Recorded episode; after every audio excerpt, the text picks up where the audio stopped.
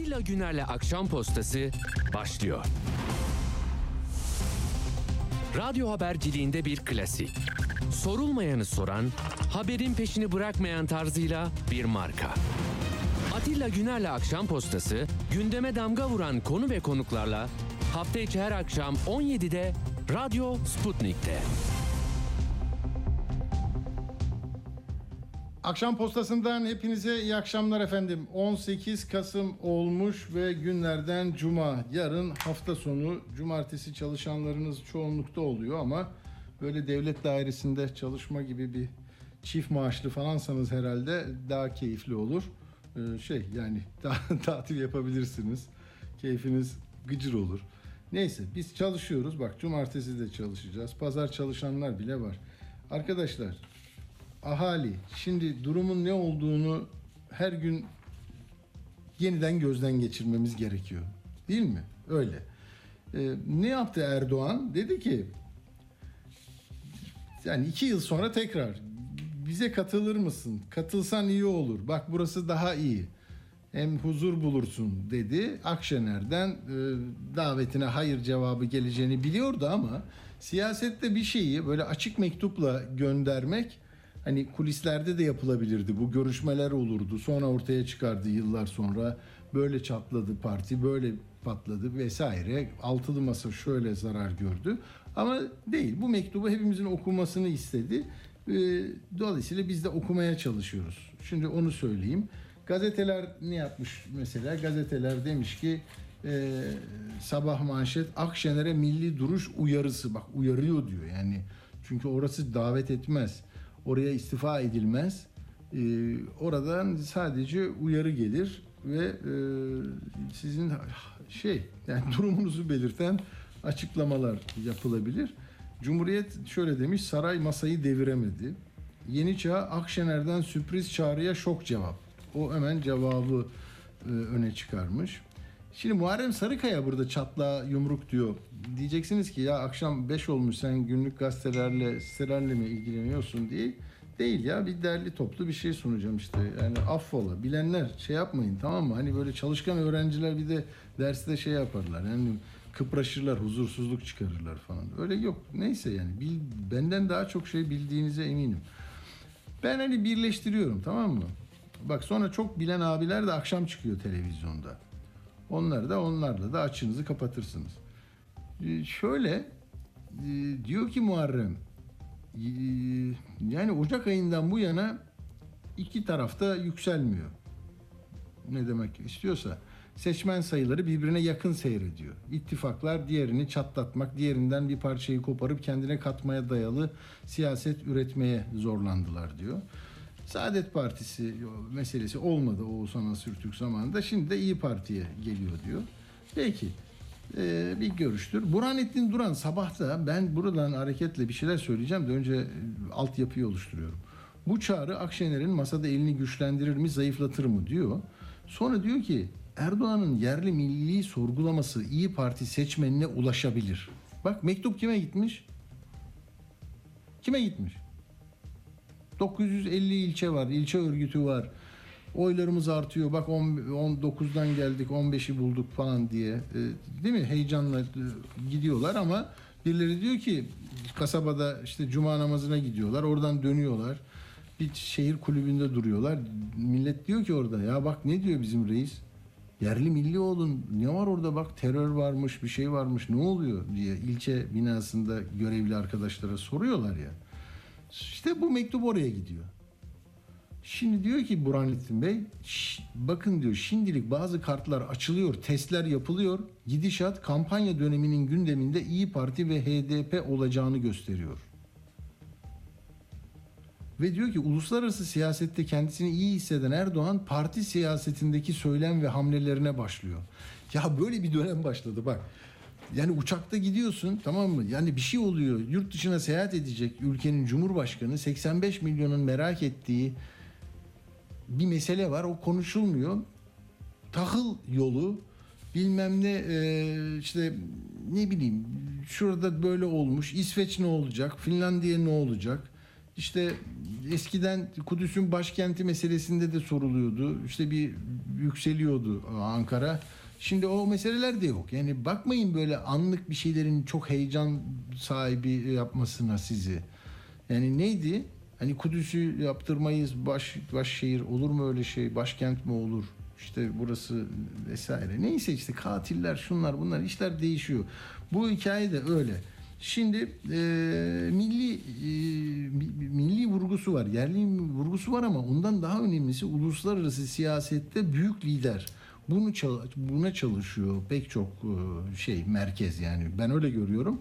Hani gazeteler, TRT Haber e, yani dünyanın gelmiş geçmiş en büyük liderine sahibiniz, sahipsiniz. Bununla mutlu olun tamam mı? Şeyler e, mesela fiyatlar mı artıyor? Yani çok yüzde 85 mi? De mesela tarım tarım üreticisinin girdileri yüzde 89 mu artmış bir yılda?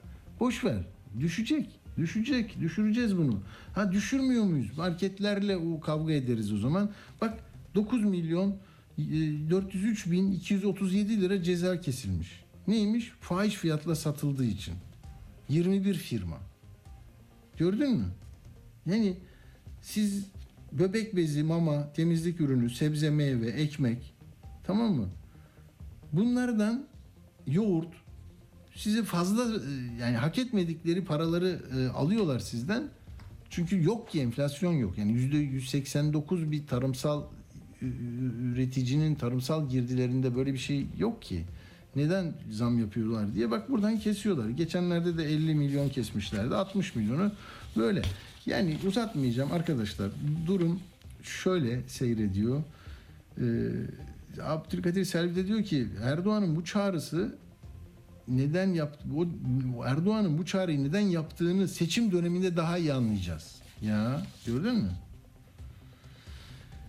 Ben şimdi birkaç konuşmalar yaptım. Ara telefonlar aradım. insanlarla bir hasbihal ettim. Nedir, ne değildir? Ne oluyor? CHP'de bir şey var mı? Özgür Özel neden kemerlerinizi bağlayın türbülansa giriyoruz. Çok fena karışacak, çarşı karışacak dedi. Değil mi? Verdim o sesi size. Peki ben konuşuyorum diyorlar ki ya bu altın, altılı masada bir, bir adaylık konusunda sancı var. Çünkü Meral Hanım Kemal Bey'in adaylığını çok mecbur olursa kabul edecek. Onun dışında İmamoğlu var gönlünde. İmamoğlu çok atak ve istiyor. Ama Kemal Bey'i aday yapmak konusunda bir yıldır özel bir çaba harcayan, gerçekten böyle ilmek ilmek bu meseleyi dokuyan bir de genel merkezde bir kurmay heyet var. Onların İmamoğlu'yla da çok e, resmi ve mesafeli bir ilişkisi olduğu söylenebilir.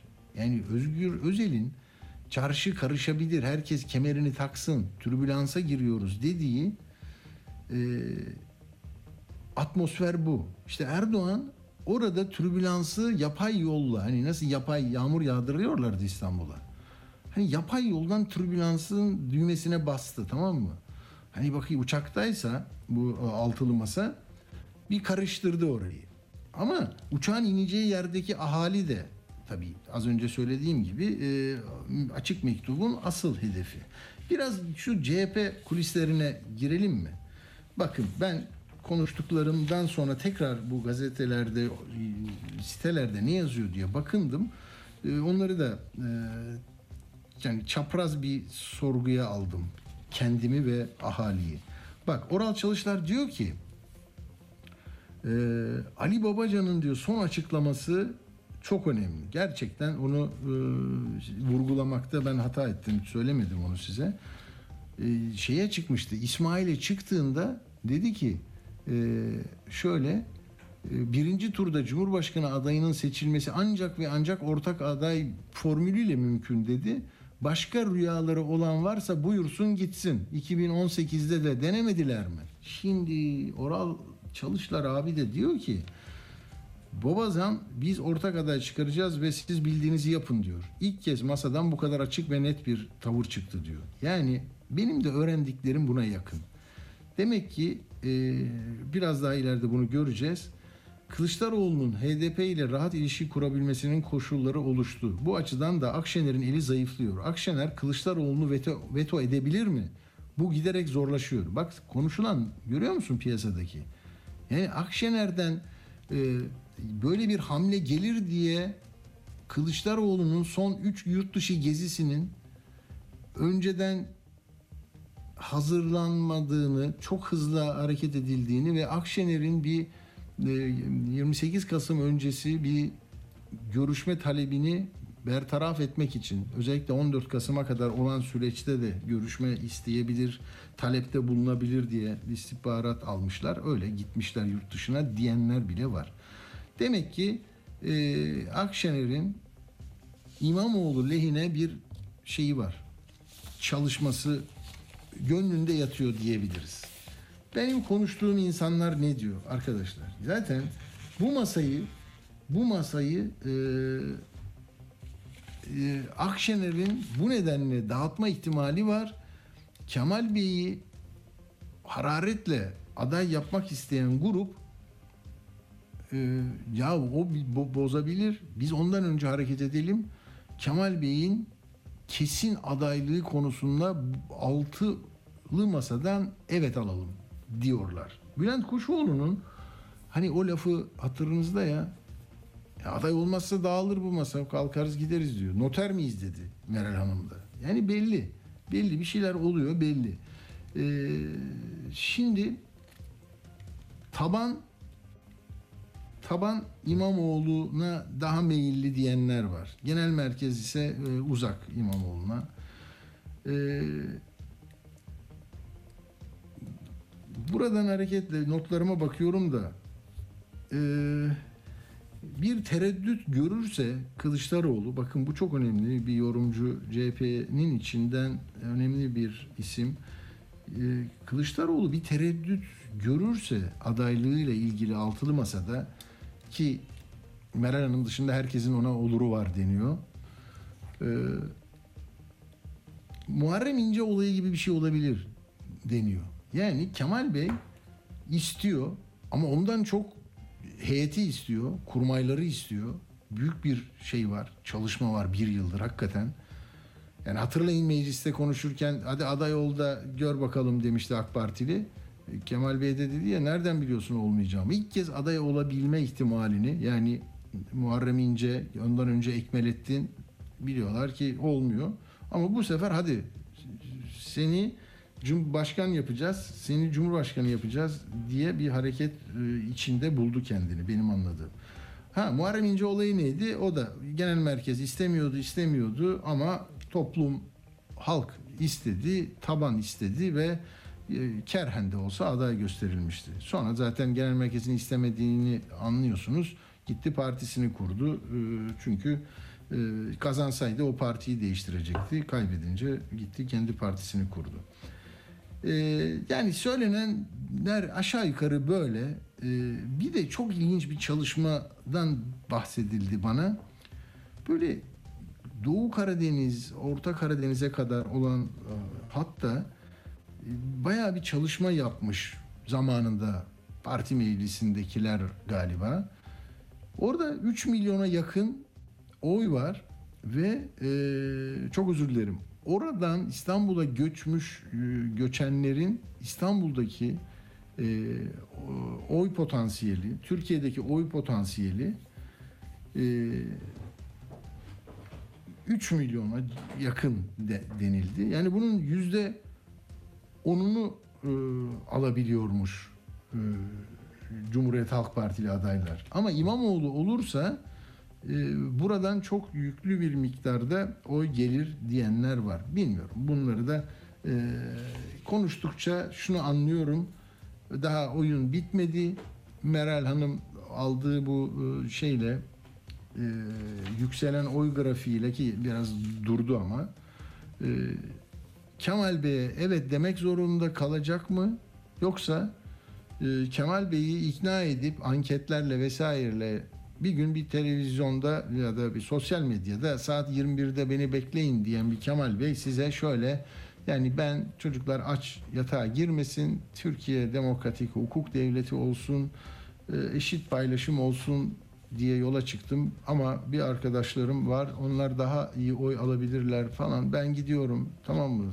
Ben e, şey için koltuk için bu işi yapmıyorum deyip böyle bir e, durum yaşatabilir deniyor. Bilmiyorum. Bakalım bunu e, gösterecek zaman gösterecek.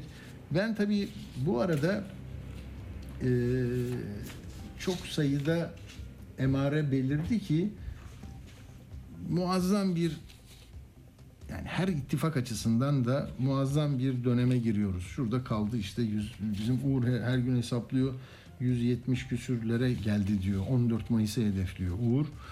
Bakalım aday olur mu olmaz mı tartışmaları erkene alınacak bir ay önce mi olur bir buçuk ay önce mi erken olur. Zaten Nisan'ın başlarında e, yeni seçim yasası uygulamaya yürürlüğe girecek uygulanabilir hale gelecek. Ee, bu arada tabii İmamoğlu'nun lehine olan çok fazla yorum da görüyorum. O da böyle nispeten genç kuşak e, siyaset bilimi, sosyoloji okuyan, yazan, anlatan isimler. Ee, ve e, mesela bir video paylaşıyorlar.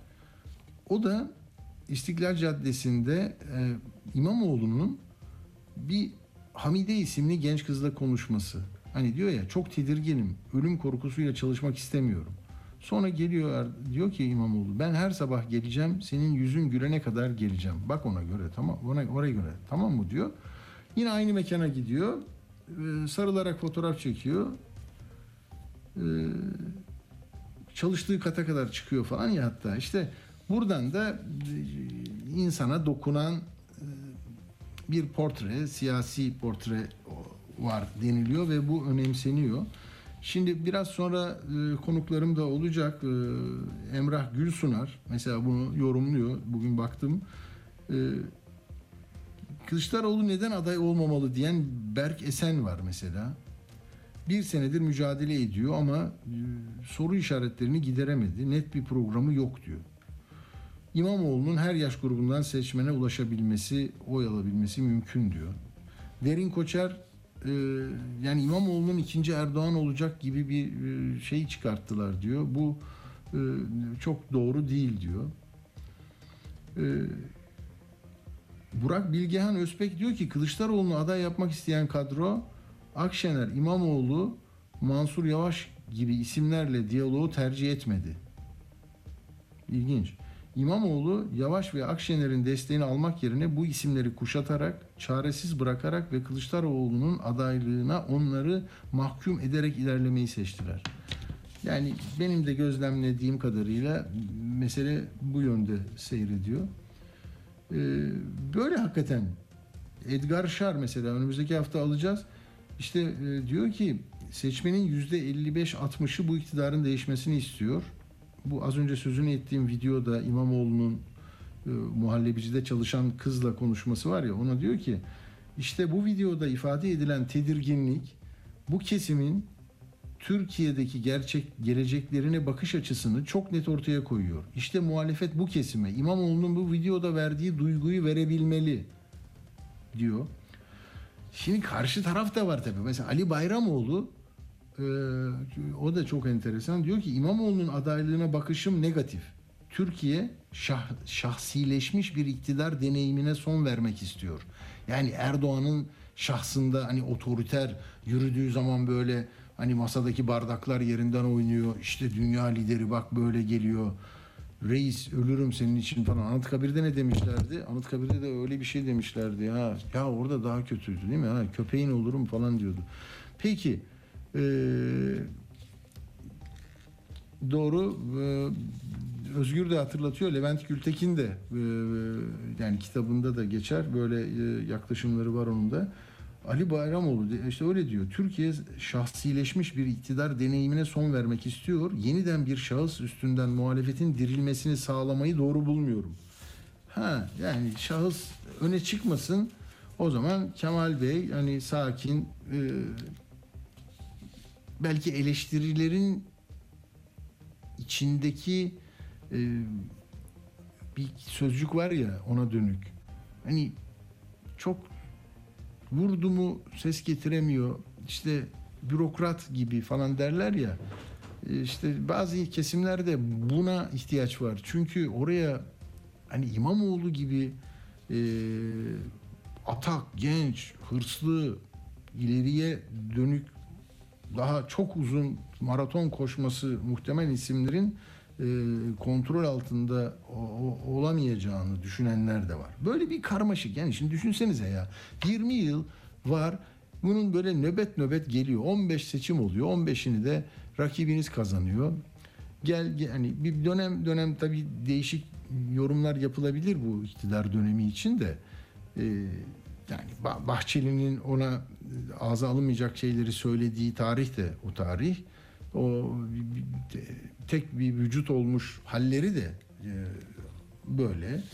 E, ama dediğim gibi e, ha yani yeniliyorsun, yeniliyorsun, bir şeyler oluyor. Hadi diyorlar ki toplumun yüzde 55'i, 60'ı itiraz ediyor. Yani niye? Mutfağa, yakacağı, yiyeceği, giyeceği, beslenmesi olmayan çocuğun annesi babası. Ya biz böyle mi yola çıktık deyip kırgın haller alan insanlar. Hani ifade hürriyeti, özgürlükler, demokrasi, hukuk, e, din ve siyasetin ayrı kulvarda değerlendirileceği bir laik yapı. Saygı, kişilere, bireylere lekelenmeme hakkı değil mi? Masumiyet karinesi hep söylüyorlar da ama yani sen teröristsin, o da terörist. Dağdakiyle meclistekini aynı ka- kafaya, aynı kefeye koyduğun zaman zaten çözüm diye bir şey de kalmıyor. Yani ya hepsini zehirleyeceksin ya cezaevine kapatacaksın, anayasa mahkemesini kapatacaksın. Türk tabiplerinden Türk'ü alacaksın. Oradan onu kapatacaksın. Oradan Rütük bunu kapatacak. İşte neyse rekabet kurumu pahalı veren e, şey yapacak, e, cezalandıracak. Öyle öyle gideceğiz. Peki şimdi e, yavaş yavaş arayabiliriz. Ben çünkü Emrah Gülsunar'la konuşacağız. İsveç'ten, İsveç Lind Üniversitesi'nde kendisi. Bağlanana kadar bir de şunu söyleyeyim. E, fırıncı vardı ya bizim de çok konuştuğumuz Ekmek Üreticileri Sendikası Başkanı Cihan Koli var. Tahliye olmuş. Hemen de Tele1'de konuşmuş. Ben dedim şimdi bir daha e, bir şey söyleyip de sonra tekrar Silivri sıcak diyor oraya gitmesin. E, onu vereyim dedim. Şöyle diyor. Ben ben hiçbir zaman siyaset siyasetçiyle alakam olmadı diyor. Yani kendisi biliyorsunuz ekmek üreticilerinin başkanı ya. Ama söylediği ne kadar önemli. Bakın 8 gün bir, bir yani bir sendikanın başında bir, bir bir şey söylediği için içeriye aldılar. Diyor ki söylediklerim niye bu kadar abartıldı bilmiyorum. Herhalde 200, 2023'ten sonra hak, hukuk, adalet Türkiye'ye geldiği zaman Cihan Ko- Kolivarlarla uğraşılmayacak. Adaletin olmadığı yerde Allah yüzünüze bakmaz diyor. 66 yaşındayım spor kulübünün üyesi bile değilim. Bir partinin çayını bile içmemişim. Yani Silivri soğuk mu diye sorunca o avukat ben de yok sıcak dedim diyor. Yani e, şu, şuradaki ama e, zarafete bakar mısınız ya? İki- 2023'ten sonra hak, hukuk, adalet Türkiye geldiği zaman Cihan Kolivarlarla uğraşılmayacak.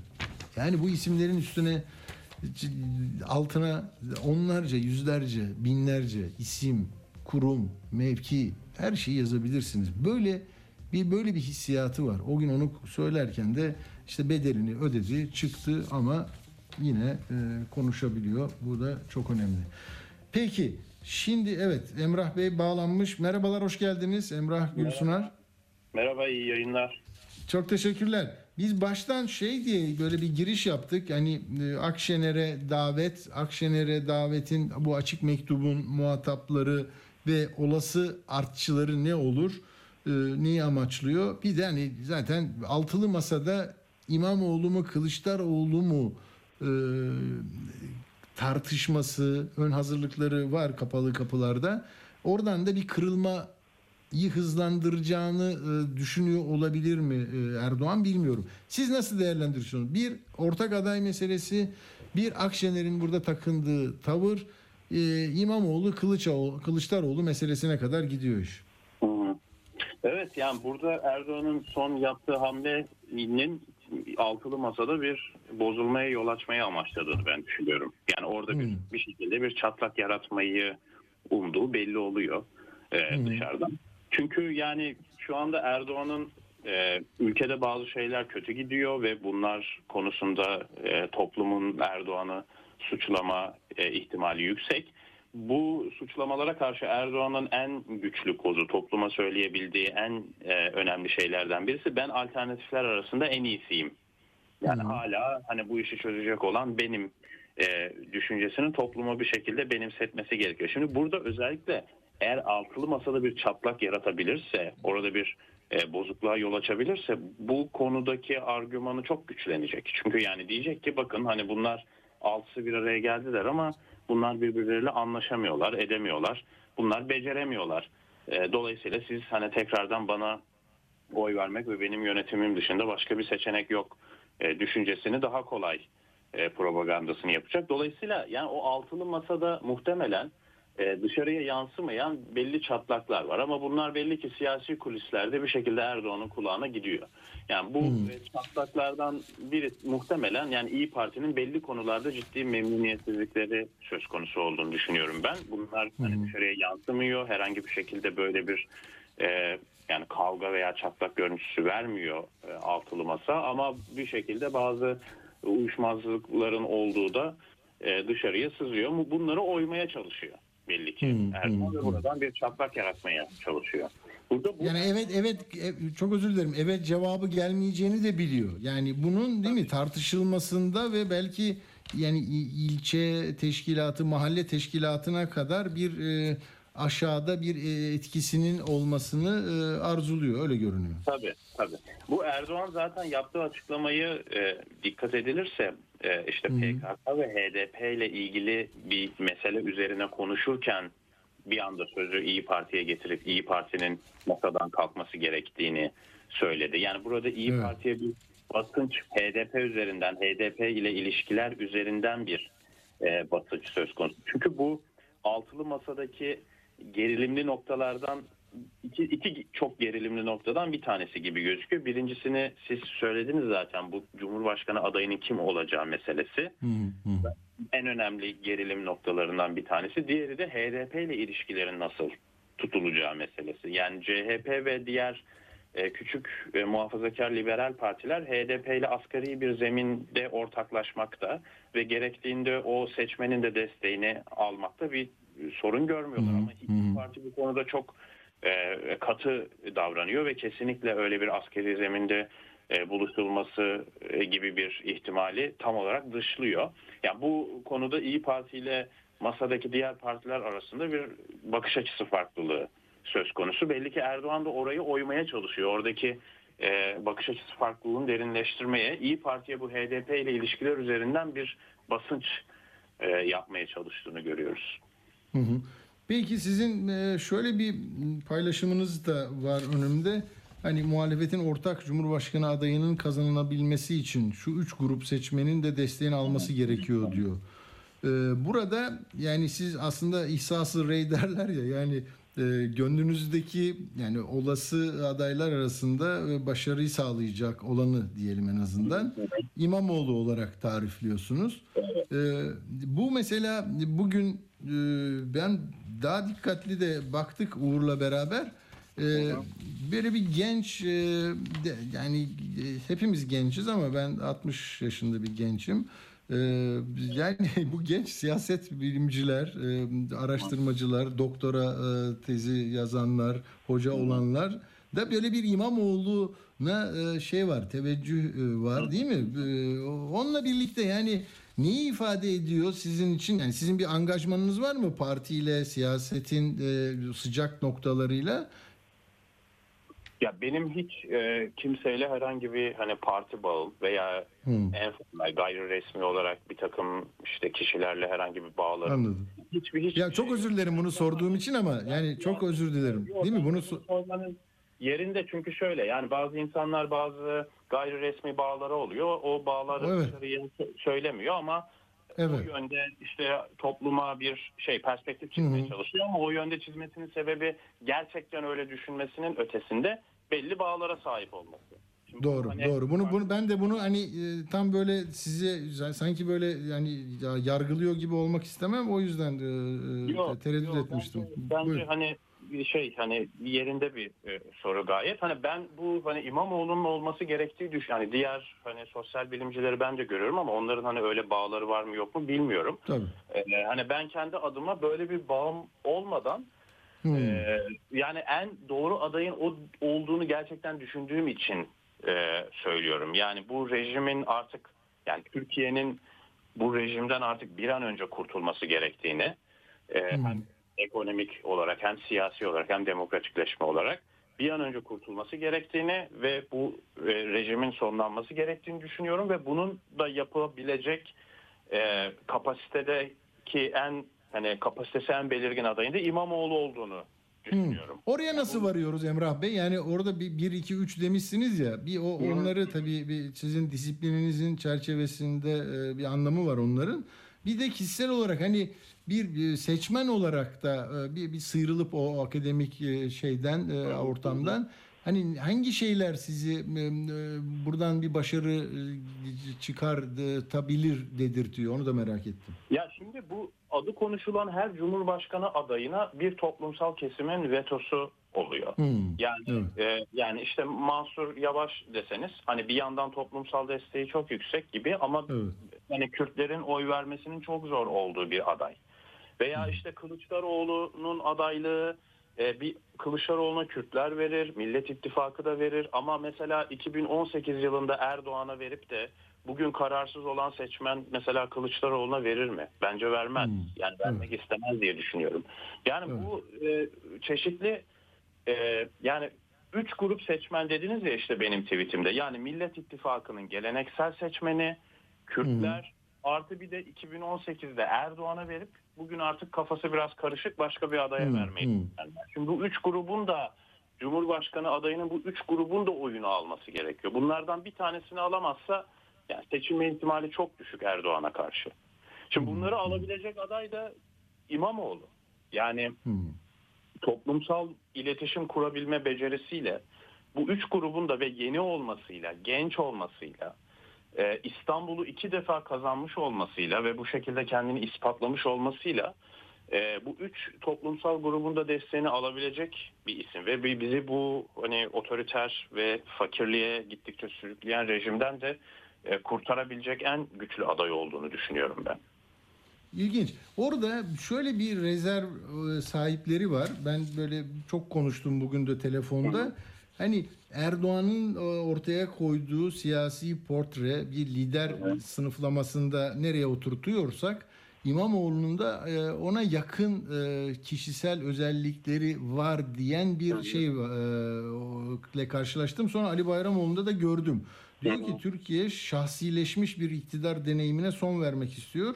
Yeniden bir şahıs üstünden e, muhalefet dirilmesi olmaz gibi bir şey. E, ne diyorsunuz? Orada hani bunu test etme imkanı ancak bir bireyler, seçmenler televizyondaki hareketleriyle mi, söylemleriyle mi, masaya e, vuruşuyla mı nasıl e, ölçü, ölçülebilir bir şey mi bu siyasetin dili, söylemi? Ya bu biraz yani e, bu eleştirilerde ben haklılık payı olduğunu düşünüyorum. Yani Ekrem İmamoğlu'nun öyle bir Hmm. e, yönü var gibi.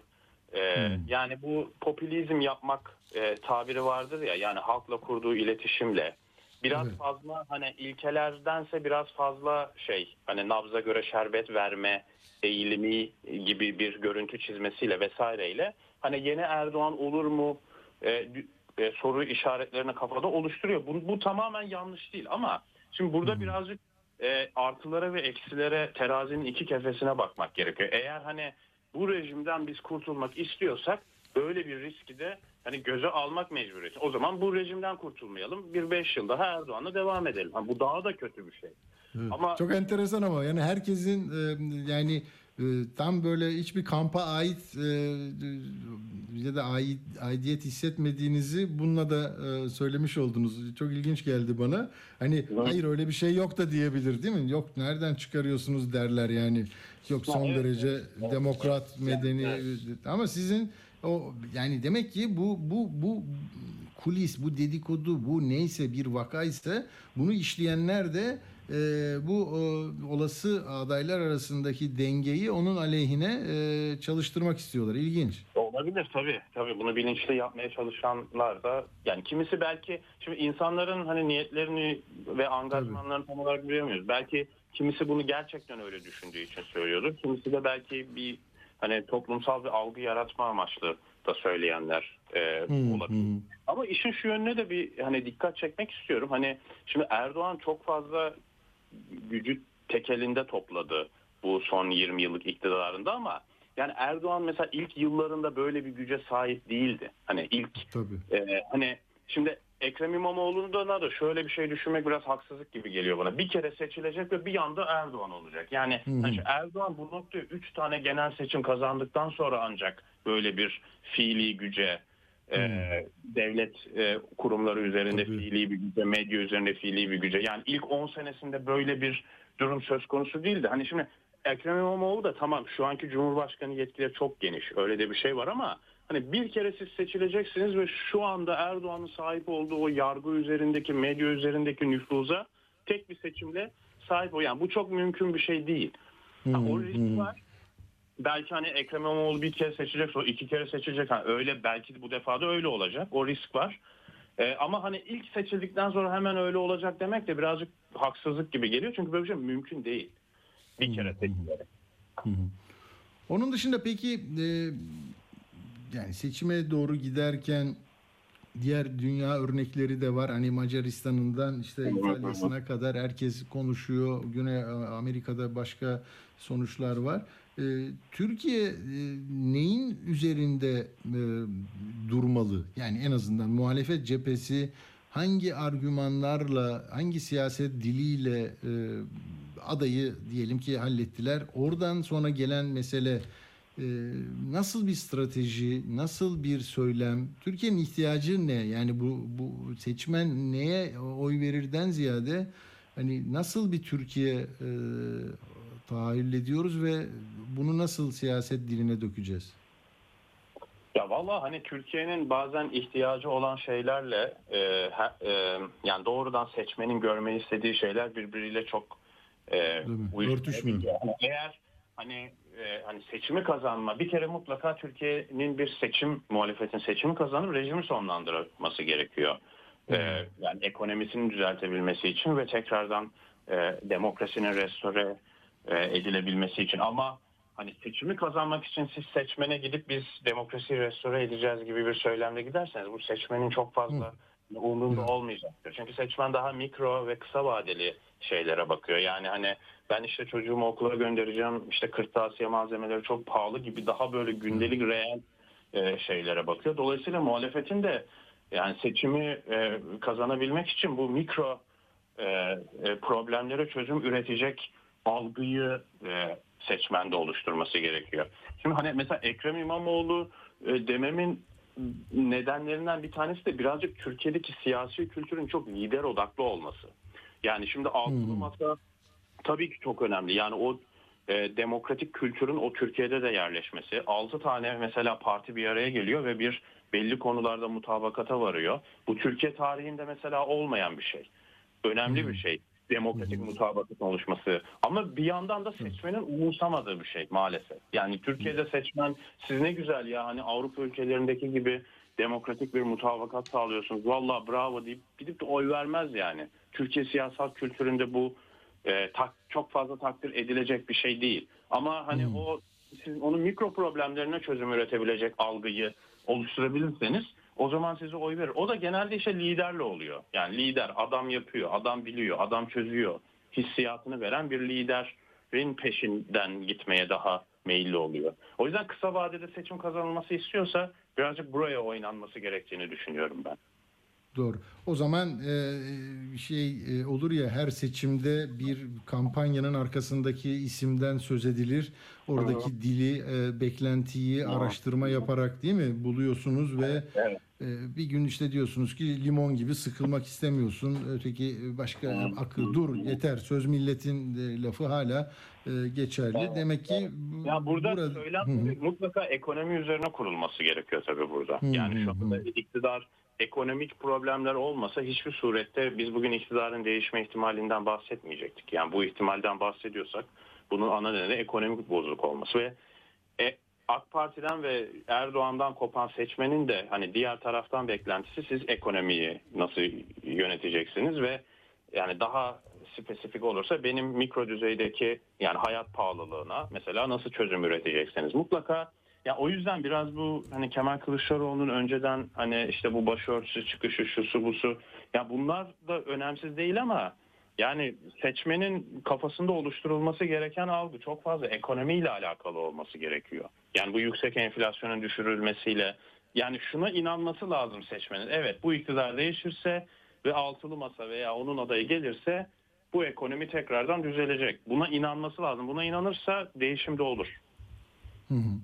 Gidişatı bugün e, bir son 3 dakikamız son verili durumu nasıl değerlendiriyorsunuz? Bugün hani aday açıklanması gecikti, gecikmedi, şu oldu. Ne, şu andaki reel duruma e, dönük ne söylüyorsunuz? Valla şöyle bir tablo olmuş gibi gözüküyor. Yani bu şeye kadar e, işte geçtiğimiz ilkbahar ve yaz aylarına kadar Millet İttifakı HDP ile beraber bayağı bir öndeydi Cumhur İttifakı'nın ama bu işte Eylül, Ekim, Kasım aylarıyla beraber Cumhur İttifakı'nın durumu tekrardan toparladığı e, Ya öyle görünüyor. Bugün Numan Kurtulmuş'un e, öyle bir açıklaması var. Diyor ki 3-4 aydır trend yukarı doğru bizde. Evet. Muhalefette de aşağı doğru. Bu çok önemli diyor. E, Bu TOKİ vesaire belki etkili oldu. Yani şeyde pek e, bu Erdoğan'dan ve, ve Cumhur İttifakı'ndan kopan seçmen sanki biraz kafasını Millet İttifakı'na ve altılı masaya çevirmiş ama sanki yok ya buradan sanki bir şey çıkmayacak deyip tekrardan o en azından o kararsız seçmenin bir kısmının tekrardan yuvaya döndüğünü e, görüyoruz. Hı hı, Burada da işte evet. hani ya altılı masanın bir heyecan yaratamaması, bir hani perspektif sunamaması hala e, seçmene, e, bireysel olarak partilerin de bunu yapamaması o seçmende galiba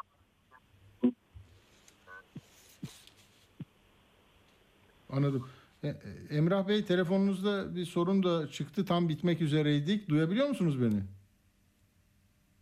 Emrah Gülsunar evet İsveç'ten bağlanmıştık. E, çok teşekkür ediyoruz. Siyaset bilimcisi e, Emrah Gülsunar bağlantı koptu tam da e, durma aşamasında. Peki küçücük bir tanıtım arası verelim. Hemen devam edeceğiz.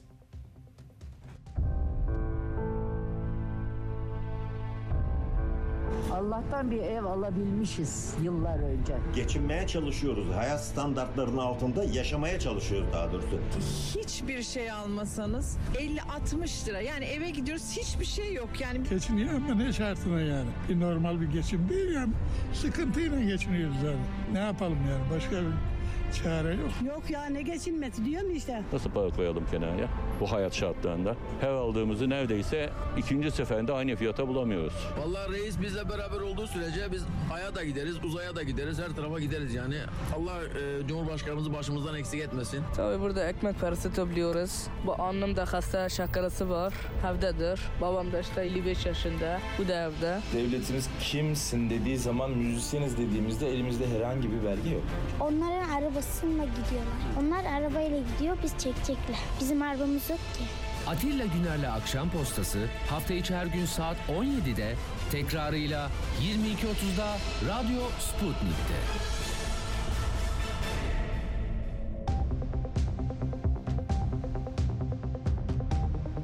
Evet tekrar beraberiz. Devam ediyor akşam postası. Ee, Efendim şimdi şu birkaç eksik var onları söyleyeceğim. Bir hani siyaseten e, Cemil Çiçek'in bir lafı var. İlginç geldi bana Yavuz Donat'a söylemiş. Başka bir bağlamda da söylemiş olabilir ama e, diyor ki devlet sorunu ile hükümet sorunu birbirine karıştırılınca ortaya yeni yeni sorunlar çıkıyor pek çok kurumun işleyişi, işleyişi aksıyor. En başta da yargı, hukuk düzeni ciddi zorluklarla karşı karşıya kalıyor. Şimdi burada tabii tecrübeli bir isim, e, hukukçu tarafı var. E, önemli bir şey söylüyor. Hani oradaki çizgi silikleştikçe hani hükümetin icraatı, hükümetin bekasıyla devlet denilen onunla kaim değil ki. Yani gelecek gidecek o.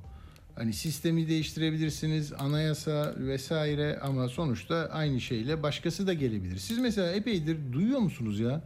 Yani seçim e, tabii ki bir yarıştır. Biz de 20 yıldır yapıyoruz. Yani bundan sonra işte bir başka bir e, şey de olabilir. Hmm, Yani sandıktan çıkan değerli Türkiye e, seçmeninin tercihleriyle gelip yine onlar yönetecekler. Bu köprüler, bu hastaneler hepimizin, Türkiye'nin. Biz bunları yaptık ama emanet ediyor. Böyle bir şey yok abi. Yani geldik ve devam ediyoruz 2053'e kadar, 2071'e kadar gibi böyle bir hissiyat veriyor. Yani alınmış bir şey geri verilmez tamam mı? Hani böyle eskiden öyleydi ya bir şey alıyorsun yok diyor. Satılan mal iade alınmaz. Sonra sonra tüketici hakları falan geldi de işte e, şey burada da öyle. Hani seçim alındı tamam 5 yılda bir yapacağız. 5 yılda bir de bunu almaya be- beceriyoruz. Kalacağız. E tamam o da bu demokratik bir şey ama şeye demiyor. Hiçbir zaman başkalarının alabileceğine dair bir laf duymuyorsunuz. Yani size teslim edilmez. Bunlara teslim edilmez. Teslim edilmeyecek bir yer bir, bir, bir adam var yani karşılarında tamam mı? Teslim almışlar artık bir daha da teslim vermeye etmeyecekler gibi yanlış anlamış anlamalara yol açıyor. Demirtaş'ta İsmail Saymaz'a yine demiş işte 50 araçlık konvoyla gittik Diyarbakır Havalimanı'na. Küçük bir uçaktı. Tabii hoş e, şey söylüyor diyor ki o zaman da diyor tutuklandığımızda diyor bu uçakla koymuşlardı bizi getirmişlerdi diyor. E, Kimse neden jetle helikopterle hapishaneye götürdünüz diye sormadı. Aynı şey yine böyle oldu. O zaman da Figen Hanım'la tutuklandığımızda 2 Kasım'da e, 16, 2016'da öyleydi diyor. Neyse 50 konvoyluk bir araçtı diyor. Laf burada tabii başlık olacak laf şurada. Bunca yaşananlar hafızalarda henüz canlıyken haksızlıklar, hukuksuzluklar artarak devam ederken beni değil jetle Diyarbakır'a, Mekik'le Mars'a da götürseler durum değişmez diyor. Ama bak başka bir yerde de bir mesaj yani şimdi herkes bak e, cezaevindeki insan için daha zor tabii bunu böyle bir formüle etmiş. Diyor ki AKP'nin Kürt oyları olmadan seçimde başarılı olamayacağını herkes biliyor. Bu nedenle bazı hamleler yapması normal. Yani yani işte gidip orada fotoğraf vermesi. Bak anayasayı değiştireceğim. Siz de de demokratik parlamenter sistem içinde çok vazgeçilmez unsurlardan bir partimizsiniz demek değil mi? Hamle. Sonra gidip işte jetle oraya gönderilmesi babasının rahatsızlığı nedeniyle. Diyor ki ama bak bak asıl anormal olan hiçbir hamle yapmaya cesareti olmayanların tutumudur. Ey altılı masa diyor yani.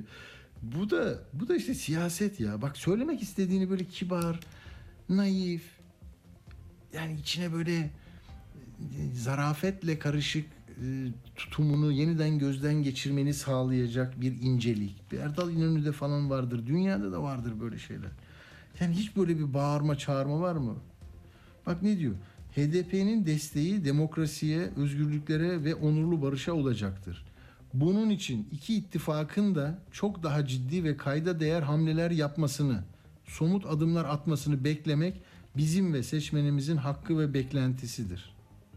Bu adımlar ilkeli ve samimi olursa bundan Türkiye kazançlı çıkar. Ya yani 6 milyon oyu olan partinin başına itiş kakış e, işte yok terörist hepsini al belediyelerini al terörle mesafe vesaire yani siyasetin kendi içinde halledeceği işleri başka başka mecralara taşı içinden çıkılmaz hale getir 40 yıldır aynı e, mesele kalsın böyle e, Demokles'in kılıcı gibi başımızda bundan da e, menfaat devşir böyle şey olur mu ya bak iki ittifakta ya gel kardeşim sen neydi ne, sen bütün Kürtleri temsil etmiyorsun ama bir, bir bir lafın var sana 6 milyon insan oy veriyor. Dolayısıyla yani Millet İttifakı'nın o ben oraya gitmem. işte Miral Hanım öyle diyor ya ben oraya da gitmem, buraya da gitmem. Ne işim var onlarla? Siz gidin. Ben onların olduğu yerde olmam. Ya bir konferans düzenlendi geçen ay mı ne bu ay başında mı? Hmm, oraya İyi Parti'nin temsilcisini göndermediler. Yani bütün partiler vardı. HDP de vardı diye. Dolayısıyla bu. Peki bombacı meselesiyle devam edelim. Önemli olan teröre karşı ortak tutum. Şimdi e, ya burada nereden geldi, nereye gitti? İyi çok hızlı söylerseniz sizin yanlış yapma ihtimaliniz yüksek. İşte bu Elbeşir, Ahlam Elbeşir'in de daha olay çok sıcaktı değil mi? Dediler ki şeyden geldi. Afrin'den geldi. Ya Afrin 2018'den beri e, Zeytin Dalı Harekatı'yla Kilis'in karşısında burası. Kontrol altına alınmış bir yer. Eskiden YPG vardı.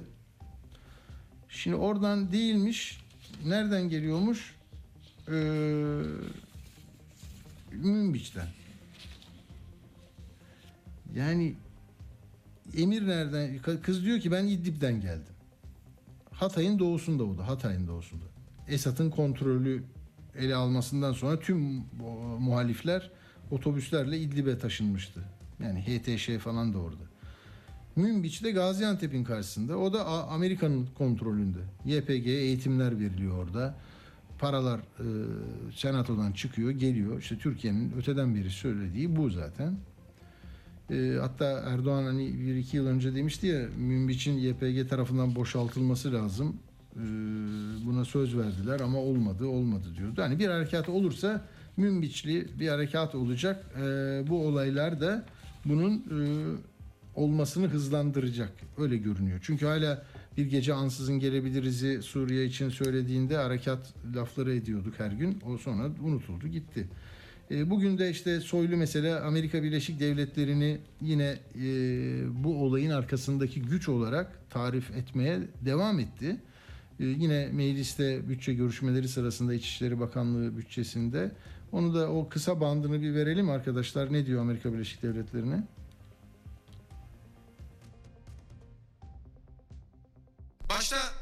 Amerika Birleşik Devletleri olmak üzere küresel efendiler tarafından verilen mesaj tam bağımsızlık yolculuğundaki Türkiye'nin etrafındaki coğrafyayı istikrara kavuşturma çabalarının, yitiklerinin, yitiklerini tekrar bulmanın ve dünyaya sözünü söyleyebilmesinin, bilhassa Türkiye yüzyılı vizyonunun engellenmesine yöneliktir. Her iki olaydaki organizasyon, her iki olayın talimatının geldiği yer, eylemcilere verilen eğitim seviyesi, küresel sistemin üzerimize oynadığı oyunun büyüklüğüne net bir işarettir. İstiklal Caddesi saldırısı PKK'nın daha önce defalarca gördüğümüz sivil katliamlarından birisidir. Failini hemen bulduk. Şimdi arkasındaki tüm yapıyı deşifre ediyoruz. Evet böyle e, söylüyor İçişleri Bakanı Soylu ama Tolga Şardan'ın haberi de gerçekten burada zaten hani kafaların karışıklığı adım adım azalır ya bizim bizde öyle olmuyor. Hani bizde daha böyle karmaşık hale gelebiliyor. Tolga da yine o tecrübeli yargı e, güvenlik e, konusunda uzman e, arkadaşımız diyor ki bu kadın takipteydi. Takip ediyordu istihbarat onu. Ama sonradan bir atlattı onları. Sonra da bomba patladı. Bu da bu da vahim. Yani istihbarat alınıp o kişi takibe başlanıyor. Bir aşamada kaybediyorsunuz. Sonra da bombayla e, yeniden onun onun yaptığı bir e, terörist eylemle bombanın patladığını öğreniyorsunuz. E, bu da bilmiyorum. Yani bu, bu sizin kafanızın rahatlamasını sağlayacak olan bilgiler dışında karışıklığı daha da şey yapan, derinleştiren işler mi oluyor? Ama o gazetecilikte bir ortada görünenin istenenin teminini sağlamak üzere malzeme bulma faaliyeti değil. Hani bazı arkadaşlar öyle yapıyor ya. Hani ne dendi bu dendi tamam mı? Bunu kuvvetlendirecek şeyler söyleyelim diye. Hadi tam burada bir azıcık vaktimiz varken şu habercilik kısmına girelim mi? Ya bakın şimdi ben e, bunu bir meslek adamı olarak yapıyorum. A Haber'de bir şey var tanıtım başladı şimdi bak. A Haber kendisini nasıl tarif ediyor? Hemen hızlı verelim onu. Haber doğaçlama, zeka ister. Çünkü gelen önceden fark edilmeli, olan anında aktarılmalı. Kesinlik her zaman şarttır. Ve gerçek neyse haber odur. Haber çok. Biz söylemesek haberimiz yok. Gerçekten. Al. Biz söylemesek haberiniz yok diyor. Yani şimdi ben bütün televizyonlar için bu tahlili yapabilirim ama asıl mesele e, A Haber'deki haberlerin veriliş tarzı. Hani gazetecilikte e, taraf olduğunuz yerle ilgili o ona e, pozitif a- pozitif ayrımcılık yapma hallerini de bilirim. Doğu gördüm, çalıştım bunca yıl. Ama yani bir kurgusunda başından itibaren sadece e, haber dışı bilgilerle e, meseleyi e, bir bir şeyi ikna etmek üzere, ikna üretmek üzere e, yapılıyor. Yani görüyoruz. İşte bak mesela çok az vaktimiz var. İki tane şey söyleyeyim. Bize Türkiye'deki hiçbir sorunu konuşulmuyor. Enflasyon konuşulmuyor. İthalatın ihracattan çok arttığı konuşulmuyor. Türk milli parasının nasıl değere düştüğü anlaşılmıyor, anlatılmıyor. Ama ne anlatıyor? Bakın önce Berlin sonra İtalya. Bunları anlatıyor. Sonra da gerçek biz söyledik var yoksa yok olacak diyor. Hadi.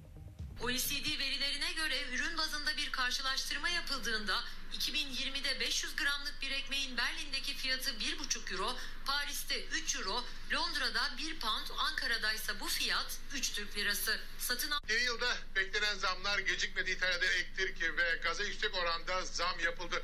İtalya'da enerji kalemlerine rekor zam gelirken elektriğin fiyatı %55, doğalgazın doğalgazın fiyatı ise %41.8 arttı. Ancak diğer yandan uzmanlar uyanıyor.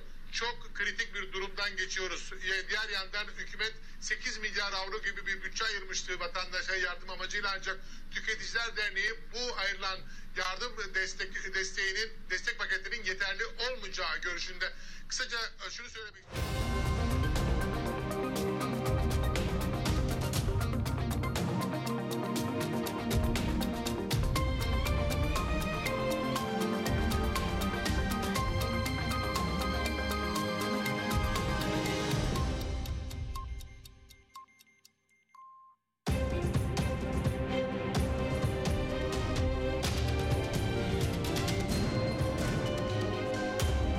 Radyo Sputnik. Anlatılmayanları anlatıyoruz. Radyo haberciliğinde bir klasik. Sorulmayanı soran, haberin peşini bırakmayan tarzıyla bir marka.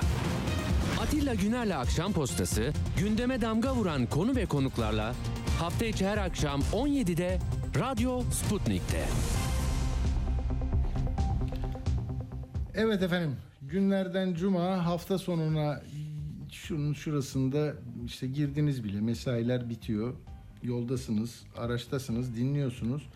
Ben seviyorum bu saatlerde bu gündelik hayatın sıkıntıları koşuşturmacıları siyaseti ekonomisini bir kenara bırakalım. Ee, bi- bizler için biraz daha farklı e, diyebileceğim alanlara gidelim istiyorum. Birgül Fazlı'yla da bunu yapacağız. Merhaba efendim, hoş geldiniz. Merhaba, hoş bulduk. Efendim e, neyi konuşacağız? Şimdi sosyal mecralarda değil mi? Bizim her gün e, parmaklarımızın ucunda bir yeni yeni dünyalar keşfediyoruz. Yazıyoruz, çiziyoruz, arıyoruz, soruyoruz. Sonra ne oluyor peki? Yani bazen de böyle bizim rızamızı da istiyorlar. Kabul ediyor musun? Buraya geldin. İşte bak senin verilerin vesaire. Ne oluyor? Sonra biz böyle ayak izlerimiz bir sürü e, hayatımızın e, belli saatleri, dönemleri, hikayeleri değil mi? Şeyde kalıyor. Ee, bir yerlerde kalıyor. Nedir bunlar ve bunlarla nasıl mücadele ediliyor? Yani e, bireyi korumak adına onları konuşacağız Birgül Hanım'la. Ne diyorsunuz? Nereden başlamak e, uygun olur? Ee, iyi yayınlar öncelikle. Teşekkür ediyorum bu arada beni yayına aldığınız için. Bu cuma akşamı trafiği gibi çözümsüz bir konu aslında bütün dünyayı ilgilendiren. Şöyle başlayayım. Aslında internette iz bırakıyoruz artık. Bu iz, bıraktığımız izlerde e, maalesef büyük e, sosyal mecralar, büyük arama motorları, büyük e-ticaret siteleri, e, uygulama satın aldığımız büyük mağazalar, yani aklınıza gelebilecek internette dolaşırken karşınıza çıkan e, her türlü mecrada, e, her ana giriş kapısında maalesef takip ediliyor. Çünkü internette bir iz bırakıyoruz. Ne oluyor? Bu izlerimizden para mı kazanıyorlar? Ne yapıyorlar mesela Birgül Hanım? E, şöyle Biraz böyle somut örnek gibi de anlatabiliriz. Hani girdim ben mesela bir uçak bileti alıyorum ya da ne bileyim bir seyahate Hmm, bakıyorum. harika. Tamam. Bir tane ne oluyor? hemen e, atıyorum e, dediğiniz gibi bir ticaret sitesine girdiniz ya da işte e, bildiğiniz malum bir e, hava yolunun sitesine girdiniz. Hı hı, bir hı. uçak bileti satın aldım. E, dikkat ederseniz bundan sonra mesela bir arama motorundan giriş yaptığınız herhangi bir site, bu gazete sayfası olabilir, herhangi Hı hı. bir şey olur. E, büyük sosyal mecralar olabilir, isim vermek doğru olabilir mi bilmiyorum. Hani arkadaşlık siteleri olabilir. Bir yerden hemen klikleyerek acilen bir şey satın almak isteyebilirsiniz. Hemen karşınıza e, dünyanın e, bin bir noktasına seyahat edebileceğiniz en ucuz uçak biletleriyle ilgili böyle küçük pop-up'lar dediğimiz pencereler açılır. Hadi hadi hadi hadi bak biz de buradayız satın alın der gibi. Peki ben bunu istemiyorum mesela bunu önleyemem mi? Ben oraya girdim bir daha beni niye rahatsız ediyorsun? Ben aldım niye ertesi gün yine hala oraları anlatıyorsun bana deme hakkı yok mu birisinin? Ee, bunların birçoğu bizim tek elimizde değil. Çünkü bu e, e, büyük sosyal medya ağları işte Elon Musk'ın da yatırım yaptığı Twitter, işte Amazon, Google, işte Yandex e, vesaire aklınıza gelecek her türlü noktada e, uluslararası ve kurumlar üstü organizasyonlar olduğu için buralar e, dolayısıyla burada işte küçük bir virgül fazlalığın ya beni izlemeyin, track etmeyin demesi onlar için herhangi bir anlam ifade etmiyor. Çünkü ben o sitelere giriyorum. Girerken bu rızayı, bu hakkı da vermiş oluyorum. Sadece çerezleri yönet gibi bir şey karşıma çıkabilir. Evet. E, oralarda da belli kurallar tanımlayabilirim. Ama asla engel olamam. Dolayısıyla e, bir parantez açıyorum. E, Türkiye'de işte KVKK kişisel veriler güvenlik güvenliği ile ilgili işte İsviçre'den aldığımız bu kişisel veriler güvenliği ile ilgili e, yasa ve kaynakta da aslında e, bazı şeylere rıza vermemizin zorunlu olduğu biliniyor. Niye diyeceksiniz? Eğer rıza vermiyorsanız internete giremezsiniz. Google'dan herhangi bir yere gidemezsiniz gibi böyle yaptırımlar var. E, o yüzden biz mecburen işte Facebook'a gireceğimiz zaman bir e-ticaret sitesine gireceğimiz zaman e, mecburen hadi rıza verip yolumuza devam ediyoruz. Çünkü başka bir şansımız yok. E, Peki bu algoritmalarda bir de yapay zekada hakikaten çok ileri mi e, yani teknoloji çok mu ilerledi? Hani sizin hangi resmi sevdiğinizi e, ne, ne bileyim ne hangi ortamı beğendiğinizi her şeyi e, değil mi alışveriş zamanınızı ve- ve böyle Aynen belki öyle. ilginç örnekler vardır. Yani neleri e, neleri bu yapay zekayla e, şey yapıyorlar kendi lehlerine, ticaretlerine, genişlemelerine, belki siyasetlerine e, zemin e, yapıyorlar. Ana amaç burada para kazanmak. Yapay zeka evet ilerliyor, ilerlemeye de devam ediyor. Yani yaklaşık tabii teknoloji çağında yaşıyoruz şu an. Yaklaşık bir 10 yıldır bir yapay zeka diye bir şeyler duruyor, duyuyoruz. Algoritmalar duyuyoruz. Ama bunların başlangıç alanları zaten şey bu inter, internetin gelişimiyle beraber dolayısıyla hani her şeyin bedava olarak görüldüğü bir mecrada e, nasıl para kazanabiliriz ya da m, insan davranışlarını nasıl etki edebiliriz gibi e, bilgileri toparlamaktı amaç. Bu en başından beri vardı. Zaten yapay zeka da bütün bunların üzerine kurgulandı. Yani Tesla'nın araba üretmesi, e, başka aklımıza gelebilecek bir sürü içinde algoritma barındırılan ve bizim hiç görmediğimiz bu küçük ajanların dünyası maalesef aslında bizim çok böyle yakalayabileceğimiz kadar kolay değil. Vücudumuzda dolaşan mikroplar gibi neredeyse ama sosyal ağların esas amacı aslında bütün bu bilgileri toplayıp e, gizli algoritmalarla işlemesi. Algoritma nedir? Aslında bu dolaştığımız sayfaların arkasındaki e, küçük e, yapay zeka ördekleri yani metrik veriler öyle söyleyeyim size. E, bunlar da artık değerli olmaya başladı dünyada. Yani şu söyleniliyor. Dünyada artık en değerli şey petrol olmayacak. Teknoloji yüzyılındayız ya da bin yılındayız. Dünyada artık en değerli şey büyük veridir.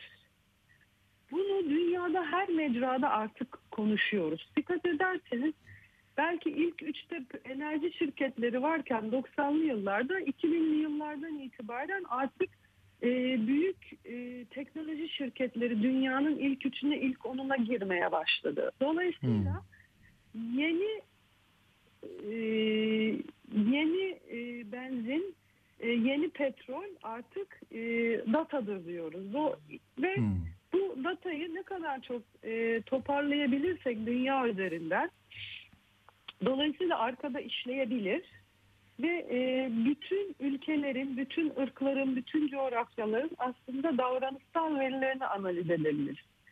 Tamamıyla e, resmin büyüğünde bu var. E, dolayısıyla bu büyük şirketler aslında bu tarz şeylere inanılmaz bizim hani tanımlayamayacağımızdan daha çok büyük paralar e, yatırmış durumda. İçeride büyük mühendis kadroları, e, veri bilimi mühendisliği üzerinde e, bu tarz yazılımlar üretilerek tamamıyla herhangi birinin hiç fark etmez kim olup olmadığı, önemli ya da önemsiz, e, bütün bir ırkın, bütün bir ulusun, e, bütün bir insanlığın ya da o e, e-ticaret sitesinde alışveriş yapan bütün kadınların tamamıyla nasıl alışveriş yaptıklarını ve gelecekte nasıl alışveriş yapmaları gerektiğine dair karar veren karar vericilerdir. Bakın burası çok önemli. Çok önemli hakikaten yani bakıyor diyor ki bu yaş grubu şu renk ve bu bu, bu mahalle ya da bu kent bundan hoşlanıyor üretimi ona göre mi değiştiriyorlar? Ee, evet e, ve buraları da para kazanma amaçlı kullanıyorlar şimdilik. Belki gelecekte şunu söyleyecekler. Bahsettiğimiz o işte şu rengi seven, işte bu mahallede oturan bu koca grup aslında artık kırmızı renk almasın. Hmm. Artık mavi renk satın alsın. Tamamıyla manipülasyona dönük bir takım yaklaşımlar üretmeye başlayacaklardır. Çok çok enteresan ama orada siyaset e, siyaseti Tabii. şekillendirme de girerse işin içine değil mi ki oldu o Trump'ın seçilmesi döneminde çok tartışıldı bunlar. Doğru. O da o da tehlike e, değil mi? Doğru. Dolayısıyla şey hani birazcık manipülasyon, insan davranışlarını anlama, ölçme, işte bir şeyleri onlara e, dikte etme, e, ne bileyim gereklilik olarak gösterme, sunma, özendirme, aklınıza gelebilecek yeni dünya düzenindeki bir sürü tanım ve şu an aklıma gelemeyecek belki de bir sürü daha tanım. Tabii. Ee, hepimizin karşısına çıkacak ve gelecekte şu olabilir hani bir seçim kampanyası evet yapılabilir ve seçim kazanılabilir. Ya Ee, dolayısıyla internetin gücünü aslında sosyal medyanın gücünü bu anlamda kullanmak çok doğru olabilir. Dolayısıyla şeyi de söyleyemeyiz. Hani internet uçtadıca kötü insanları buraya yönlendire, yönlendiren bir mecra değil. Aslında olumlu ve doğru kullanıldığı zaman da belki de insan hayatına ne bileyim insanın e, gelecekteki gelişimine etki edebilecek en önemli unsurlardan, en iyi unsurlardan, araçlardan bir tanesi de olabilir. Hmm. E, o yüzden ee, şöyle bakıyorum ben iyi ya da kötü hani bunu tartışmamız ya da bunu bizim hani bir karara vardırmamız çok doğru değil. O yüzden çözümsüz bir konu dedim. Hepimiz için internetten alacağımız bilgi e, ve alacağımız etki farklıdır. E, dolayısıyla ben iyi ticaret sitesi, sitelerinde alışveriş yapan bir kadın olarak sürekli topuklu ayakkabı almak istiyorum ve sürekli topuklu ayakkabılar benim mecramda karşıma çıkıyor ve sürekli onları satın almaya çalışıyorum. Ama bir taraftan da onları şaşırtsanıza bir gün mesela sandalet alın sandalet yollasınlar size. Evet belki de benim karşıma bu sandalet almıyor diye kimse sandalet e, şey çıkarmak istemeyebilir. Hani satın almasını zaten yapamayacağım, yapmayacağım evet. için. Dolayısıyla bir sandalet kimse benim karşıma getirmeyebilir ama bir, bir erkekse eğer onun karşısına belki sandalet resmi bir sürü sandalet fiyatları getirebiliyor da olabilir o site. Ya bu çok basitçe size anlattığım. Bu aslında bizim günlük hayatta bir de bu Black Friday dediğimiz alışveriş furyasında tamamıyla karşımıza çıkan çok basit şeyler. Şimdi evet. Peki sakınma sakınma için bir son 3-4 dakikam var. Yani sakınmak için ne yapar? Birey ne yapsın? Nasıl sakınacak? Yani daha az Şöyle. etkilensin, rahatsız olmasın. Ya şöyle internette doğru bilgiye ulaşmak çok önemli. O yüzden birazcık bilinçli internet kullanıcısı olmamız çok önemli. Hani ben 20 senedir bu işi yapıyorum. Bilişim sektörünün içindeyim. Dolayısıyla en başından beri bu gelişimi belki doğru yaşamış olabilirim. Ama birçok insan biliyorsunuz işte hack ediliyor, hırsızlık kurumlarda duyuyoruz. İşte Evet. ben hack edildi birileri işte bitcoin istedi vesaire. Geçen seneye kadar kurumsal anlamda da çok büyük örnekleri vardı. Dolayısıyla bu da başka bir bilinçtir. O yüzden Ee, her şeyde olduğu gibi interneti de bilinçli olarak kullanmamız lazım. İnternetteki her bilgi doğru bilgi değildir. Çok küçük bir örnek vermek istiyorum. İşte Tabii. son günlerde bu bant daraltılması işiyle ilgili herkes işte VPN erişiminin Hı hı. peşine düştü biliyorsunuz. Ben de Evet. kullanıyorum. Ee, ama tabii şu var ücretli VPN, ücretsiz VPN. Hı hı. Şimdi e, yurt dışında bu işi yapan firmalar dolayısıyla Türkiye'de şeye bakıyorlar. Yani burada bir alarm var. Nedir bu alarm? Türkiye'de herkes VPN indirmeye çalışıyor. Çünkü internetle ilgili bir kısıt var. Dolayısıyla hepimizin karşısında deli gibi hangi sayfaya girersek VPN, güvenli VPN, free VPN, şöyle hızlı VPN, böyle hızlı VPN reklamları çıkacak ve bu VPN üretici- üreticileri belki de Türkiye'ye özel yerelleşerek e, bir hizmet ya da bir satış kalemi daha karşımıza Evet. çıkaracaklar ve buradan ciddi para kazanacaklar. Dolayısıyla bunların hepsi birer e, büyük zekanın ürünü öyle söyleyeyim size. Hani yapay zekanın üzerindeki o büyük zeka ve e, uluslararası kurumlar üstü e, firmaların hünerleri ve yaklaşık 2000 yılından beri aslında dünyadaki gelişme çok daha eski 80'li yıllara kadar dayanır. Dolayısıyla teknolojinin içinde yaşıyoruz ve teknolojiyle evriliyoruz. O yüzden e, ne kadar bilinçli ve doğru bilgiye erişmek için interneti kullanmaya çalışırsak daha böyle anlamaya ve doğru mecralara gitmeye çalışırsak ve önlemlerimizi alırsak Hı. e, bu Daha az zarar görürüz değil mi? Daha az. evet daha az zarar görürüz. Ama tabii şöyle bir şey var. Yani e, şunu hepimiz söylüyoruz. İşte siber güvenlik, internet güvenliği, işte e, güvenilir internet, e, işte güvenli bağlanın internet ves- vesaire gibi bir sürü konuları konuşuyoruz. Ama bunların hiçbiri takip edilmediğimiz anlamına gelmez. Tabii. İnternet ister güvenli olsun, ister siber güvenlikli internet olsun, ismine ne derseniz deyin. Ayağımıza attığımız en küçük açılış noktasında mutlaka birileri bizi ya da bir şeyler bizi arkada takip ediyor. Ona da yapay zeka diyelim, algoritma diyelim, e, ismine ne diye ne dersek Dersin, diyelim. Ama Doğru. ana amaç e, bütün bu verileri konsolide edip dünyadaki 8 milyar insanın aslında ne yaptığını anlamak ve buna göre de e, büyük büyük şirketlerin daha çok büyük paralar kazanmaları ve daha büyük yatırımlar yapmalarını sağlamak. Evet, bu özü de bu zaten. Peki e, çok teşekkür ediyoruz Birgül Hanım. Birgül Fazlı'yı dinledik bu konuda. E, bilişim sektöründe tecrübeli bir isim. Sağ olun efendim katıldığınız için. Ben teşekkür ediyorum. İyi yayınlar, iyi hafta Sağ sonları olun. dilerim. Size de, size de. Evet Uğur Koçbaş'a gidiyoruz hemen. Bakalım bu Dünya Kupası deyip duruyorum ben. Sanki Türkiye oradaymış gibi ama biz tabii e, Uğur, Uğur ecnebi masasına bakıyor. Uğur'a verdik bu zor görevi. Uğur ne oluyor? Katar'a gidemiyor muyuz?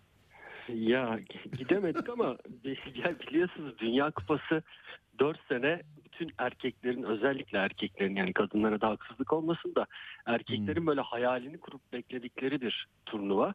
Hani Türkiye yok ama gene de biz ekran başına kilitleneceğiz birazcık. Şey da. var orada askerler var galiba ya. Güvenlik. E, işleri var 250 bizim. Türk askeri var e, güvenliği sağlamak için. Hatta Türkiye'den Polis var. giden o- 3000 polis var. polis var, e, bomba bomba uzmanı köpeklerimiz var. Yani hepsi var ama tabii asıl temsil edilmek gereken şey yok maalesef takımımız yok orada. Hmm. Türkiye, Rusya, İtalya en önemli e, turnuva dışı kalan ülkeler. Dün ben taraftar kiraladılar Pakistan'dan derken İtalya İtalya diye bağıracaklar demiştim. Yanlış söyledim tabii onu. İtalya'nın Yokmuş. turnuvada olmadığını hatırlayamadım. Pazar günü mü açılış maçı falan? Pazar, günü- mı başlıyor? Pazar günü başlıyor. Ee, Katar Ekvador maçıyla başlıyor. 29 gün sürecek bir şölenden bahsediyoruz. Bütün liglere de ara verildi zaten dünyada. Bir ay boyunca Dünya Kupası'nı takip edeceğiz. Şimdi 22. kez düzenleniyor Dünya Kupası ama ilk defa bir Orta Doğu ve Arap ülkesine Hmm. verildi. Katar'a verildi. Ee, 32 ülke katılıyor Dünya Kupası'na. Ee, burada bir değişiklik yapıldı. 2026'dan itibaren 48 ülkenin takımı katılacak. Ül- ülke sayısı yükseltildi. Amerika, Kanada ve Meksika'da yapılacak bir sonraki turnuvada. Şimdi tabii e, burada Messi ile Ronaldo'yu son kez izleyeceğimiz turnuva olacak. Dünyanın şu anda tabii en popüler, en e, pahalı oyuncularından ikisi e, son kez Dünya Kupası'nda yer alacaklar. Mbappe turnuvanın en pahalı oyuncusu 160 Uğur milyon futbola euro. girmeden önce ben şeye meraklıyım abicim. Bu 200 milyar dolar harcamış bu adamlar. Ne yapmışlar? Evet. Böyle uçan kaçan şeyler mi yaptılar? Sonra maçlar bitecek ne olacak orada? Küçücük nüfusu var bunların. Ne, ne Ya onları- onlardan var mı notların? Onları var var tabii ki var. Şimdi e, sadece statlar için 10 milyar dolara yakın para harcadılar. 40 bin ile 80 bin arasında e, kapasitesi olan statlar inşa ettiler. Ya bunlar sonradan ne olacak? Bir şekilde kullanılacak ama e, ya muhtemelen şey gibi e, Atatürk Olimpiyat Stadı gibi arada bir boş kalan, arada maçların oynanacağı bir şey olacak. Statlardan bir tanesini de Türk şirketi yaptı bu arada. E, Katar'ın nüfusu 2,5 milyon. Dediğiniz gibi küçücük bir ülke. Yani İzmir kadar yüz ölçümüne baktım. İzmir, Bursa kadar bir ülkeden bahsediyoruz. Ee, ne yaptılar? Yüze yakın yeni otel yaptılar, restoranlar yaptılar, sanat galerileri yaptılar, 5 yıldızlı ultra lüks otelleri inşa ettiler. Günde 1300 uçağın inmesini hesaplıyor Katar ve e, 1.7 milyon izleyicinin e, gelip burada e, Dünya Kupası'nı takip etmesinden bahsediyoruz. Yani Katar'ın nüfusu 2.5 milyon, 1.7 milyon kişinin gelmesini bekliyor Katar. Neredeyse nüfus ikiye katlanacak yani. 170 kilometre yeni metro hattı inşa etti Katar. Yeni golf alanları, plajları inşa ettiler. Şimdi Dünya Kupası'ndan elde edecekleri gelir hesaplara göre 17 milyar dolar. Ne kadar para harcadılar? 227 milyar dolar para. 229 milyar. Ama paraları çok onların ya.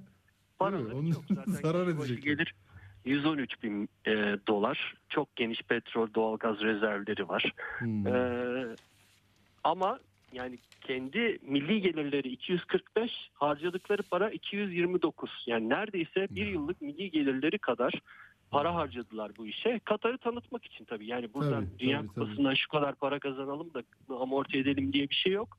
Katar'ı dünyaya tanıtmak istiyorlar. Zaten Paris Saint Germain Futbol Kulübü'nün e, sahibi de şu an Katar emiri. Oradan da bir e, tanıtma amaçlı bunu yapmışlardı. E, ve sonuç olarak böyle bir e, reklam yapmak istiyorlar. Hmm. En büyük beklentileri Katar'ı tanıtabilmek. Yani bunu yapabilmek için de kadar büyük mücadele verdiler ki o mücadele biraz da illegal yollara kaydı diye hep e, soruşturmalar açıldı, davalara konu oldu. Çünkü 2010 yılında e, bunun e, belirlenmesi için oylama yapıldı. Rüşvet verdi dediler değil mi? Öyle şeyler Evet. oldu ya. Katar'ın o dönemde 15 e, ülkeden 15 Afrika ülkesine rüşvet verdiği oylamada bizi seçin diye e, iddia edilmişti. Hatta FIFA'nın üst düzey yöneticilerine Sepp Blatter bile bu işin içinde adı geçen Michel Platini e, adı geçen isimlerden oldu. Bunlar yargılandılar, soruşturmaya maruz kaldılar. Blatter istifa etmek zorunda kaldı rüşvet ve yolsuzluk nedeniyle. E, Amerikan Adalet Bakanlığı bir e, orada FIFA'nın da yetkilileri sorumlu tutuldu. Orada yargılandılar. Bazıları tutuklanmamak için Katar için itiraflarda bulundu. İtiraf ettiler rüşvetleri vesaire. Ama ne olduysa oldu. Bu soruşturmalarda net bir delile varamadık dediler ve Katar'a sonuçta bu, bu işi verdiler.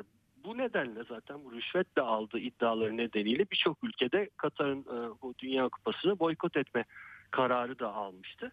Yani sadece boykot nedeni bu da değil. Tepki çeken başka şeyler de var. Bir tanesi mesela Katar'da eşcinsellik yasa dışı. Ama Dünya Kupası'na katılan e, takımlardaki bazı oyuncular, teknik direktörler, teknik adamlar e, açık bir şekilde eşcinsel olduğunu dile getiren insanlardı. Ve e, ayrıca buraya gelecek olan taraftarlardan bir kısmı da tabii e, bu, bu, bu görüşe, e, bu şeye kimliğe sahip olabilir. E, Katar en sonunda burada pes etti ve gökkuşağı bayrağını, bu LGBT bayrağına izin veriyoruz biz dedi. Yasa dışı olmasına rağmen Katar'da buna izin verdiler. Alkol meselesi çok tartışıldı. Çünkü Katar'da da e, alkol tüketimi yasak. E, ama Dünya Kupası için bir şey yaptılar. Bu kurallarda esneme yaptılar. Statlarda satılmasına müsaade etmeyecekler ama stat çevresinde belli alanlarda, lisanslı otel, restoranlarda alkol satışına 21 yaş üstüne izin verdiler ama sarhoş olmak yasak. Sarhoş olursanız 6 ay hapis cezası alacaksınız. Böyle enteresan bir Ya şey. saldırgan, holigan olursan herhalde ya. Evet. Sarhoşluğu ne yapacak? Olay- olay- Bir şey mi üfletecekler arabadaki gibi? Üfle bakayım sen ne kadar içtin. ve olay çıkartanlar muhtemelen hapsi boylayacak. Bir de tabii e, şimdi 45 derece normalde. Normalde Dünya Kupaları biliyorsunuz yaz aylarında yapılıyor. Haziran'da yapılıyor. defa bir Dünya Kupası Kasım Aralık'ta yapılıyor. Bunun sebebi de Katar'ın çok sıcak olması yaz aylarında. 45 derecelik bir sıcaklık var. Şimdi bile çok sıcak. Ee, o yüzden bütün statları klimalı olarak inşa ettiler. Şimdi klima tabii bu sera gazı e, salınımı çok yüksek bir e, cihaz olduğu için 3 milyon ton e, Dünya Kupası sırasında Katar'ın emisyonunda bir artış olacağı söyleniyor. Buna da çevreciler çok itiraz etmişlerdi. E, benzin orada tabii sudan ucuz. Litresi 50 sent. E, o yüzden e, Katarlılar çok fazla bu çevre iklim falan filan meselelerine de çok takılmıyorlar. Ee, bir de tabii göçmen işçilerle ilgili çok fazla haberler çıktı. Şimdi bu statların inşasında Hindistan'dan, Nepal'den işçiler getirdiler ve onların e, bin küsür e, 12 yılda bu 12 yıllık inşa süreci boyunca 6750 göçmen işçinin hayatını kaybettiği ne ilişkin bir rapor Guardian'da yayınlanmıştı. Bu nedenle de çok fazla e, Katar'a tepkiler oldu ve boykot çağrıları yapıldı. Boykota uyan kim mesela? Boykot yapan var mı? Ya bir yani hükümet olarak veya devlet olarak boykot eden yok ama bireysel olarak taraftar grupları e, Hı. Katar'a gitmemeyi. Bir de tabii bilet fiyatı meselesi de var. Onu da konuşmamız lazım. Şimdi bilet fiyatları o kadar yüksek ki ilk defa bu kadar yüksek bir Dünya Kupası e, bilet fiyatları var. Bir de yabancılar için ayrı, Katarlılar için ayrı fiyat uygulaması yapıyor Katar. 10 kat fark var arada. Yani Katarlılar maçı 10 dolara izliyor. Yabancılar için en ucuz bilet 1200 lira. Yani final maçını izlemek istediğin zaman bir Türk 11 bin liraya yakın parayı en ucuz bilet bu bu arada. 11 bin liraya yakın parayı e, gözden çıkartması lazım. 30 bin liraya iyi bir yerden ancak izlenebiliyormuş. Grup maçları e, 65 euro civarında. E, o da 1200 liraya tekabül ediyor. E, yani yabancılar için e, bilet fiyatları çok yüksek. O nedenle de bir e, şey vardı e, tabii bu rüşvet meselesinden bahsettim ya şimdi açılış maçı da pazar günü e, saat 19'da Türkiye saatiyle Katar'la Ekvador arasında oynanacak. Şimdi bir haber çıktı bugün. E, diyor ki haber Katar bu maçı kazanmayı çok istiyor tabii açılış maçı olduğu için. Ekvadorlu oyunculara rüşvet teklif etti. iddiası var. 8 Ekvadorlu oyuncuya açılış maçını kaybetmeleri için 7.4 milyon dolar rüşvet teklif ettiği iddia ediliyor. Ve 5 Katarlıyla Ekvador'da içeriden bazı kişilerin de bu teklifi doğruladığı iddia ediyor. Şimdi bu maç ne olacak? Dakika bir gol bir daha maç başlamadı. Ah. Katar'a bak ya.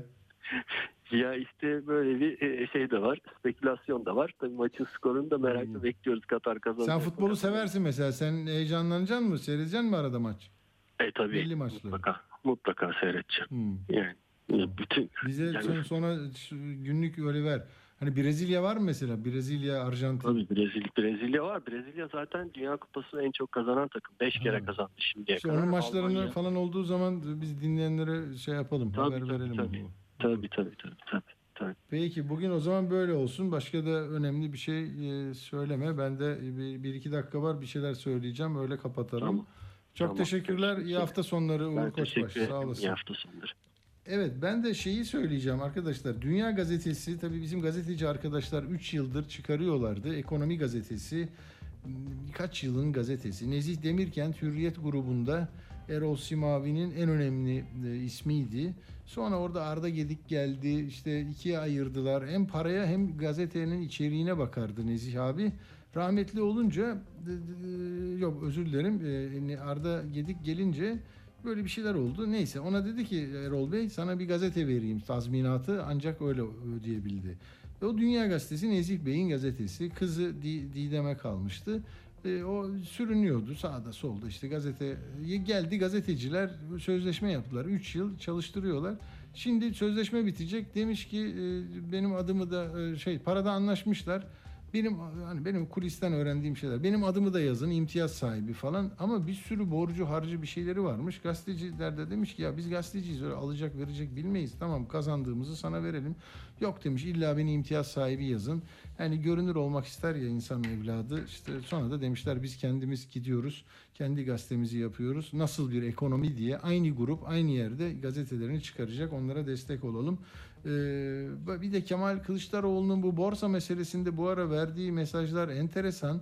Yani borsada bir yükseliş falan var. İnsanlar oraya mı koşuyor? Bunun ekonomi içinde anlamı ne? Bir, siz değerlendirin. Diyor ki Doları e, baskılıyorlar. Geceleri satış yapıyor kamu bankaları ama küçük yatırımcıyı da borsada bitirecekler. Dikkat edin e, diyor. Peki hadi 27 geçiyor. Sizi seviyorum. İyi hafta sonları diliyorum. Ee, Hakan Çayırlı da bugün komuta kamedi kademesindeymiş. Bizim yayınımızı şey yapıyor komuta ediyor. Ona da teşekkür ediyoruz. Tersten başladık. Halil var e, Necdet var e, Arda e, Bey var bir de Uğur Koçbaş var. Herkese teşekkürler. İyi akşamlar hoşçakalın Atilla Güner'le Akşam Postası sona erdi.